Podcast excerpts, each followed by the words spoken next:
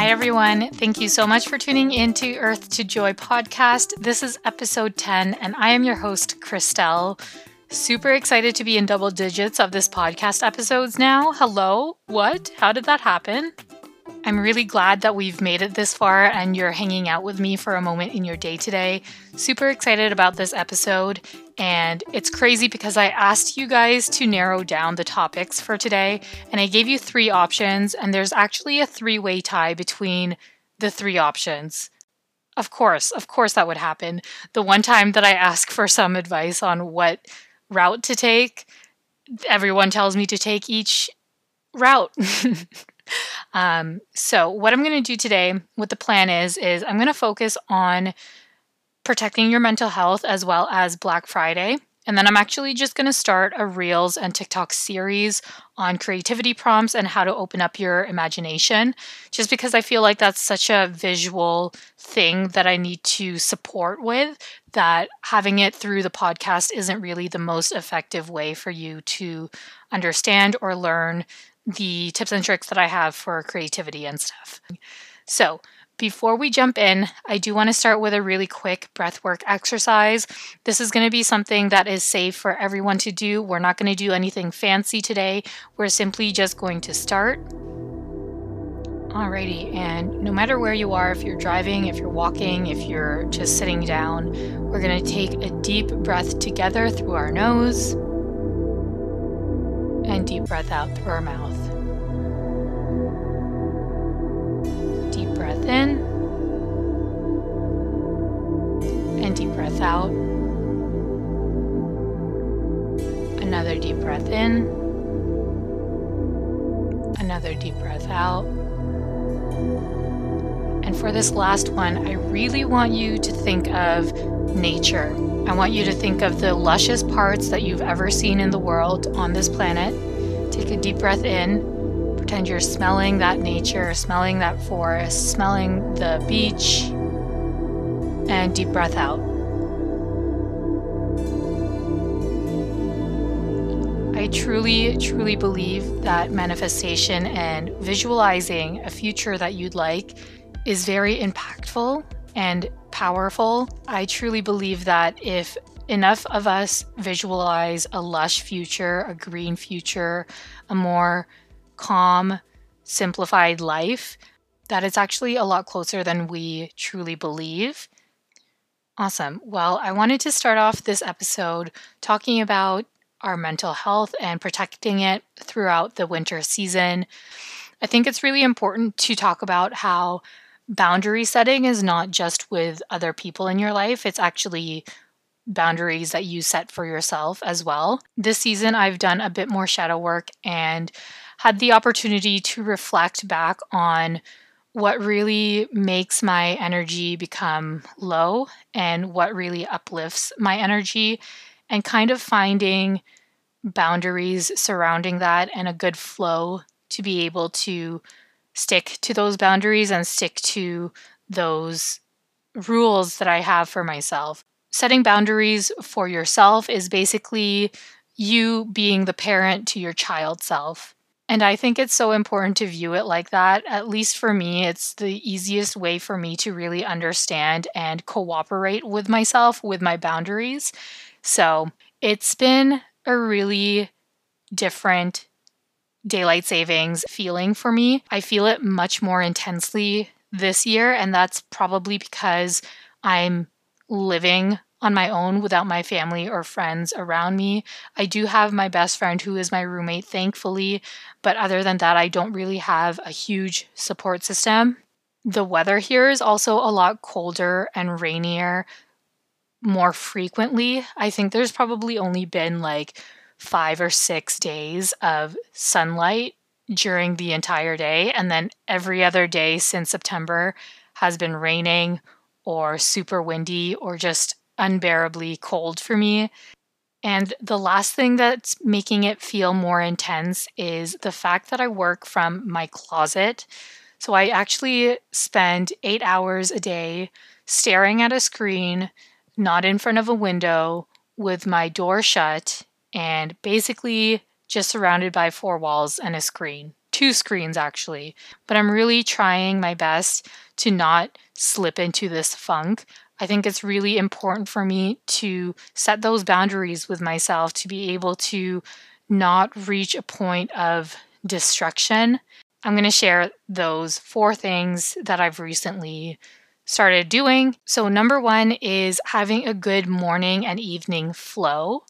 I don't necessarily like to call it a routine because I don't have a strict routine. I don't have like 8 a.m. wake up, 802 be out the door and walk your dog. But I do have a flow that I need to go through that I know will optimize my day. I have two separate flows for either high or low energy, no bones or bones days. So I'm going to go through all of them. For my morning flow, what's really important to get across and to always do on bones or no bones days is to get up, brush my teeth, and walk my dog, and then make either a matcha or a tea. These three things are the three biggest elements to my flow in order for me to feel good. Anything more than these three elements is above and beyond. It's only if I have the energy and capacity to do so. So, for example, if I am having a high energy day, typically I would still brush my teeth. I would still walk my dog, but maybe after I come back from walking my dog, I would make my bed and sweep the floors or I would make my bed and empty out the dishwasher. Those are all really great for my mental health, but it's not necessary for me to feel sane and for me to sustain my mood for the rest of the day. And an example of my evening flow is taking a shower and journaling. Those are the two things that I need to do in order for me to protect my mental health. Anything above that and beyond that is more than enough that I need and really reserved for high energy evenings.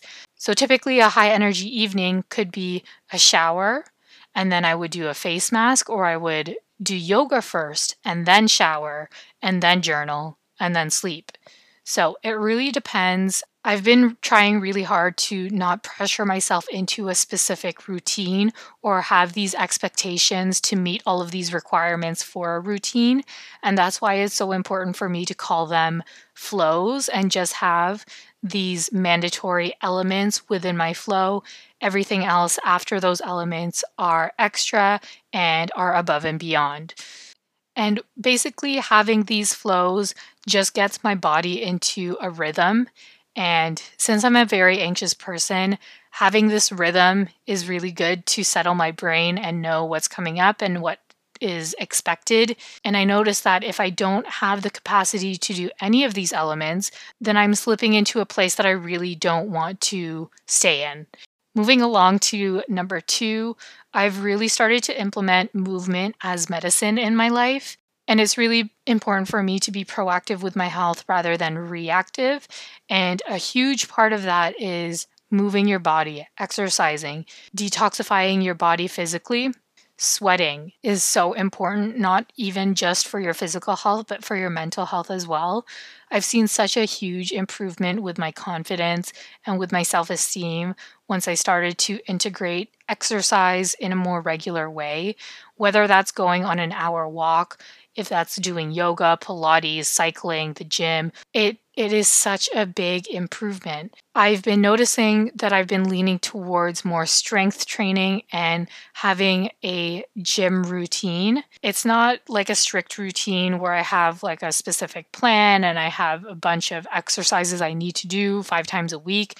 No, it's as long as I show up to the gym one or two times a week and I work out what my body wants to work out as long as you enjoy it, as long as you're giving yourself nice thoughts and nice words and not pressuring yourself to be this person or forcing yourself to enjoy this specific exercise, I think it's really important to enjoy the movement that you're doing. The third thing that has really helped with my state of mind is just reaching out to call my loved ones a lot more and a lot more frequently. I call my mom at least one no, at least twice a week now. And I think she is like somewhat worried that I'm calling her more. just because in the summer I I barely called her maybe once every 2 weeks, but the fact that I've increased that to at least 2 times a week, um, it really improves my mental health, it improves her mental health. It's really great to catch up with loved ones. I also call like family members and friends more often as well. And that really helps, especially since I live so far away and I'm not able to physically see them or physically hang out with them. This is as good as I can get for now. And the last thing that I started to implement is going on a walk during my lunch break instead of going on a long walk after work. After I'm done work, I typically finish work around 6 p.m. And it was always such a great time because I would see the sun start setting, and me and my dog would be able to just chill on some stones. And ever since daylight savings and just the weather getting colder, it's so hard to do that because at 6 p.m., this place is pitch black. Like I cannot see anything. I literally have to turn on my phone's flashlight to walk my dog after work. And being the paranoid person that I am, it's not enjoyable. It's not enjoyable for me to walk alone at night anymore, ever, actually. It's never been enjoyable for me to walk alone at night. And so, since this is so important to me, I had to adapt my flow and try to incorporate at least a five or 10 minute walk outside with my dog during my lunch breaks because it's still sunny out. I'm still able to enjoy myself. I'm not paranoid.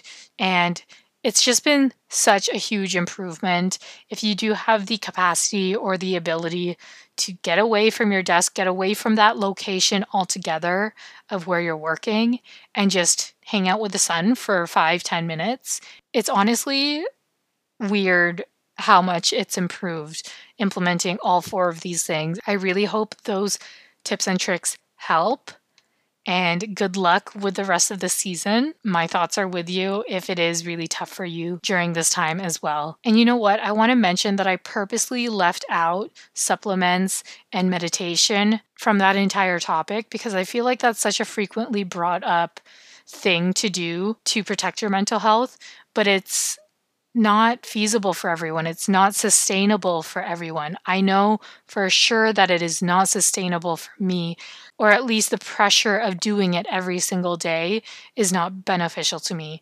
But I did want to mention that it doesn't have to look like that if it really doesn't fit your lifestyle sustainably. All right, I think it's time to move on to Black Friday and thoughts on the phrase there is no ethical consumption under capitalism. So I do want to preface this by saying that I haven't always been sustainable. I haven't always kept the environment on mind and thought about my ecological impact on the world. And I used to honestly take days off of work or skipped school to go shopping on Black Friday. And I would literally take the train down to downtown Toronto to shop at the Eaton Center for Black Friday deals. And then I would be so excited to come back and onto the train or the bus with like five to 10 bags full of clothes and then get home and just be able to lay out all of the items that I got and like feel a sense of accomplishment and pride for being able to purchase that much on sale. And reflecting back on that now, that is so crazy to me that I would spend so much money. First of all, I would dedicate an entire day to go shopping. It would give me instant gratification. I never felt any guilt for it or or was really aware of what was going on and it's so nice to me to be self-aware and see how much you've grown through the years. For example, this year, I actually have Black Friday off. Thank God, because it's one of the busiest times, if not the busiest time at work. I actually have it off coincidentally, and I don't have any plans to go shopping. I don't have any plans to leave my house, period. And if I heard of the phrase, there is no ethical consumption under capitalism, back in the day, I would be like, yeah, there isn't. So might as well enjoy your life and treat yourself and do what you love. And if you love shopping, then you have to do it because there's no ethical consumption under capitalism. So why does it matter?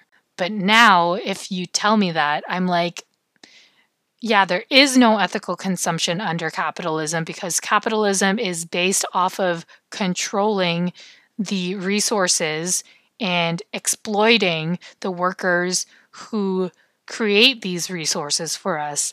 And of course, you can't make capitalism ethical, but you can work on your consumption habits and make that ethical. I hope that makes sense. Basically, what I'm trying to say here is, in my opinion, the key word to this phrase is consumption we really need to analyze where we're over consuming and where we're not consuming enough. It's not sustainable to over consume anything, whether it's food, clothes, or social media.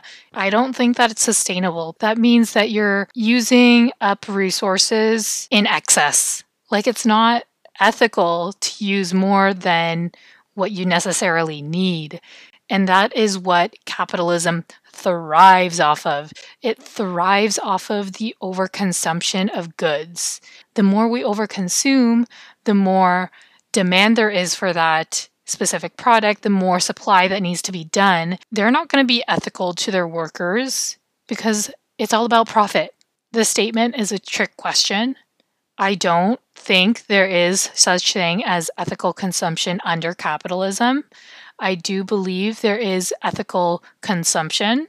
And I do think that if we can control our consumption, we could also control capitalism to an extent. But it is really important for us to first take that first step of self awareness and realizing how much we actually are consuming, how much we need to consume to live a sustainable life, and what that gap between the two look like and where we could close that gap. But really, what that means is voting with your dollars and supporting businesses with your dollars. Now, I know with saying that, it is really coming from a place of privilege and place of accessibility and a place where I actually have control of where my funds are going. I'm not telling each and every person to follow this, but if it is sustainable for you and your future and the well being of yourself and the collective environment and the collective community, then why not vote with your dollars? And why not support the places that truly care about the people and not just profit? Because ultimately, at the end of the day, that's all it really is, right? It's it's profit versus people. and companies and where their alignment is, it's either profit or it's either with the people. And I really try to prioritize supporting those businesses and those companies that really do make the people the center of their business. I'm not saying that everything is perfect and it has to always be perfect, but whenever you do have that ability and that option to choose better, why wouldn't you?